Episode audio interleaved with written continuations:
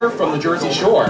You may be familiar with some of my work on The Weigh-In, a boxing website. I'm also the co-author of the upcoming boxing book on the history of Atlantic City, Boxing in Atlantic City. My co-author is also on the panel today, uh, John DiSanto. Uh, he's the first person I'd like to introduce. Uh, John DiSanto is the founder of PhillyBoxingHistory.com, the Briscoe Awards, and he's also the chairman of the Pennsylvania Boxing Hall of Fame. We also have Dave Weinberg. He's a longtime boxing journalist who served as the primary boxing writer for the Press of Atlantic City for over 30 years. Over the years, he has won numerous awards for his outstanding coverage of the sport from the Boxing Writers Association of America. He is a member of both the New Jersey Boxing Hall of Fame and the Atlantic City Boxing Hall of Fame. We also have Mr. Dave Bontempo, He's a journalist and broadcaster. He works for the Press of Atlantic City, ESPN, HBO's International Division, Showtime, Madison Square Garden, and many other syndicated outlets throughout the years. He's a recipient of the Sam Taub Award for Excellence in Broadcasting from the Boxing, Associ Boxing Writers Association of America. He is also a member of the New Jersey Boxing Hall of Fame and the Atlantic City Boxing Hall of Fame. We also have Eric Bottjer, uh, very well-known matchmaker, has worked for a number of promotions over the years. Uh, Eric's really been on the front lines of some of these big fights that we've seen. Uh, he's a member of the Florida Boxing Hall of Fame. The next member of the panel really needs no introduction in this area. J. Russell Peltz is a boxing promoter from Philadelphia. Peltz promoted his first boxing match the, on September 30th, 1969, at the age of 22 years old. The card was held at the legendary Blue Horizon in Philadelphia and featured the iconic Philadelphia middleweight Benny Briscoe. Since then, Peltz has promoted hundreds of fights, which featured boxing Hall of Famers such as Jeff Chandler, Matthew Saad Muhammad, George Benton, and Marvelous Marvin Hagler. He was inducted into the International Boxing Hall of Fame in Canastota, New York in 2004. Gentlemen, welcome.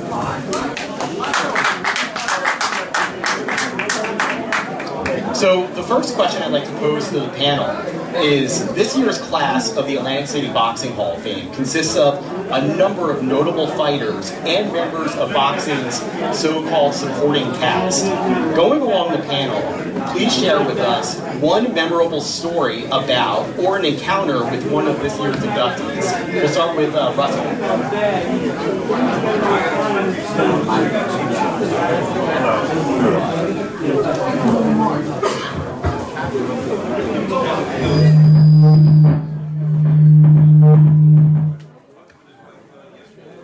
Hello. Okay. Does Tony Thornton count? No, seriously. Next this year. Yeah. Okay, I'll tell you a personal story about Tony Thornton. It's in my book. Um, Tony Thornton was a terrific fighter, but he was a better person. And after he had lost his second world title challenge to James Toney in 1993. He took off for a year. And I never believed in pushing a fighter back into the gym. And he called me in the summer of 1994 and told me that two Philadelphia lawyers wanted to sign him to a management contract because I had no juice left. That was their term. So I said to Tony, I said, ask them for 5000 for yourself. I don't want anything, because we never had a contract between us, just our handshake. I said, you get 5000 from them, I'll walk away. So he called me a week later and he said they wouldn't pay him 5000 So I said, ask them for 2500 and I'll walk away.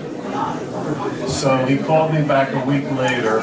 He said they won't give me 2500 I said, okay. I put him in a fight a few months later at the Blue Horizon against a guy named Lindsey Morgan from Morgantown, West Virginia, who had a record of 12 and 12.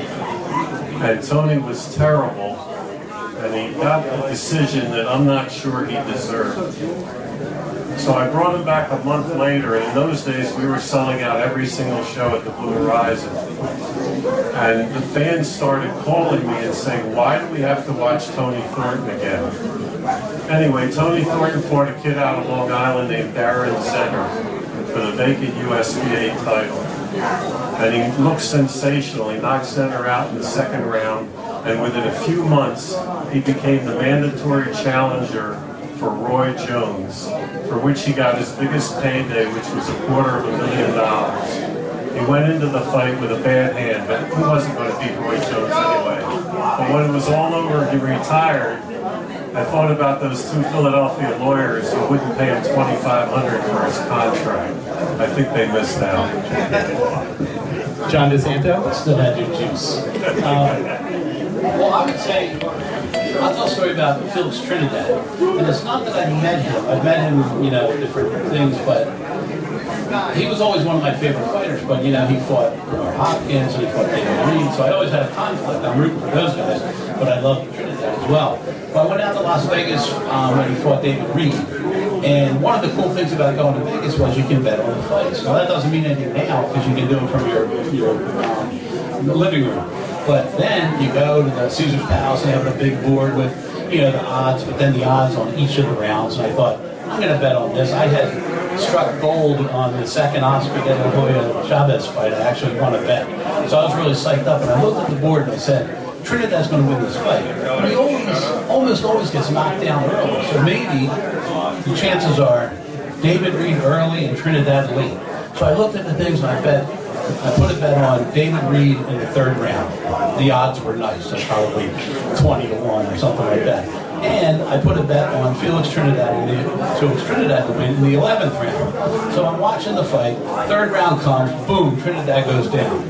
Go, oh my God, you know, I love Trinidad, but stay down. And then, yeah, he got up. And then they fought on, and you know, he started to take over the fight. In round 11, he dropped Reid three times. I love David Reid, but I'm like, stay down. But um, he got up, and it went to the decision.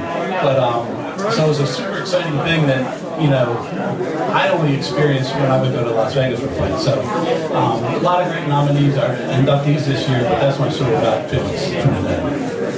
Dave Bontempo? Okay, I, can you hear me? Oh.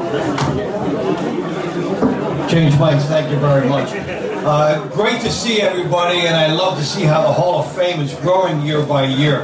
And uh, a personal story that touches, uh, when, when I think of the birth of Atlantic City boxing and someone like a Simon Brown coming up into Atlantic City at the Tropicana, and what that meant at that time to have people like this come up, to see fighters on their way up, fighting at the Tropicana week by week, fighting in Atlantic City when Atlantic City revolutionized boxing and became the boxing capital of the world, challenging Las Vegas.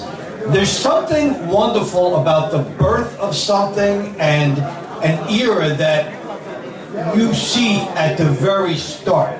And uh, these guys, Simon and many fighters coming through Atlantic City at that time were part of what has led us to today because of what Atlantic City has meant in the world of boxing. So between the boxing of the Tropicana, between networks being here and way over 100 fights at Atlantic City in 1982, there were different tenets of that. And the Tropicana aspect was one of them.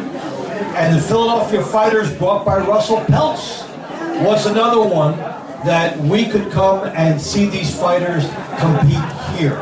So it's a tapestry of memories started by the people at the Tropicana that made us realize we were onto something special, and that was the early 1980s. And I will just never forget the excitement of being able to go to three fights a week in Atlantic City and know that the everybody in the business is crisscrossing.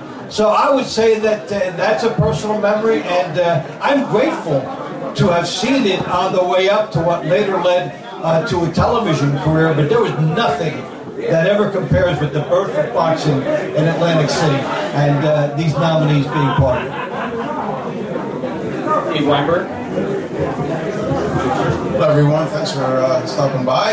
Um, I don't know if he's in the class of 2020 or 21, but um, Kelly Pavlik's uh, arrival in Atlantic City was really stood out for me. Um, when he uh, fought Jermaine Taylor for the, for the world title for the first time here, um, no one really gave him a shot. Uh, I remember going to uh, some people and thinking that this was kind of a, uh, a gross mismatch. Um, even though Kelly had an outstanding record, Jermaine had never been beaten, had just had beaten uh, Bernard Hopkins and uh, oh, he's standing over there. Um, and uh, it was uh, one of the most thrilling fights I had ever seen. Um, uh, Kelly was in real trouble in the first round. Um, Jermaine was just unloading on him, and uh, the crowd was wondering if this was going to be like another, you know, first round stoppage. To his credit, referee Steve Smoger, um, also from the area and a member of the Hall of Fame, kind of knew what Kelly's background was like, and um, that you know he'd be able to, to rally. So he let the fight continue. Kelly went on to, to, to stop Jermaine's seventh run, I believe, with the world title. But more, more importantly, um, just the fact that uh, where Kelly came from and the backing that he had in Youngstown, Ohio. I took a couple trips out there just to see, um, to, to visit with Kelly and the fans, and um, to the support he had. Um, we saw busloads of people coming in with uh, Ghost T-shirts on, which is his nickname, and uh, it was just a fantastic experience. I mean, he had some downtimes in Atlantic City as well, but um, uh, I always remember like all the experiences as a as a fantastic time for boxing in Atlantic City. Eric Bottjer. Hello, for those who are listening, uh, yeah. Uh, Russell told a quick story about Tony Thornton, but I know from being in the business that if they had taken that $2,500, he never would have fought Roy Jones, that's for sure. So, all possibly having juice. Uh, Marc Abrams is a publicist, is being inducted, and I met Marc in Las Vegas at a bar uh, where I, back in the day I was there bar a lot. And he asked me so many questions uh, uh, that were uh, not annoying, and uh, I tease Marc all the time. I tease him way too much, but I, I remember that because he asked a lot of very insightful questions, and besides the fact that if you go to a show in Atlantic City or Philadelphia today, more often than not, Marc's working the show. Besides that fact, what, you, what I took from that is like everyone up here, myself included, is like Marc in that we're fans, you know, almost first. I mean, this is a business for us. We make our living in it, but I said, I said, you know, what we all have in common is that we're fans, like you guys. So it's, uh, I have nothing to do with this professional level. I'm here as a fan, and I, uh, I'm enjoying this. I hope everyone else enjoys it too, because what Ray and his people do here is uh, very neat, and it's not easy to do. So if you know Ray, you should go up to him this weekend at some point and thank him, because uh, uh, this, this is done from the heart, and you can tell. That's it. Thank you. Thank you, gentlemen. So I'm looking out across the room, and the poster for the 1963 World Middleweight title fight between Philadelphia's Joey Giardello and Dick Kaiser sticks out to me. Um, this was the first world title fight that was hosted in the city. Panel members, please tell us what your most memorable world title fight was City. We'll start with Russell Peltz.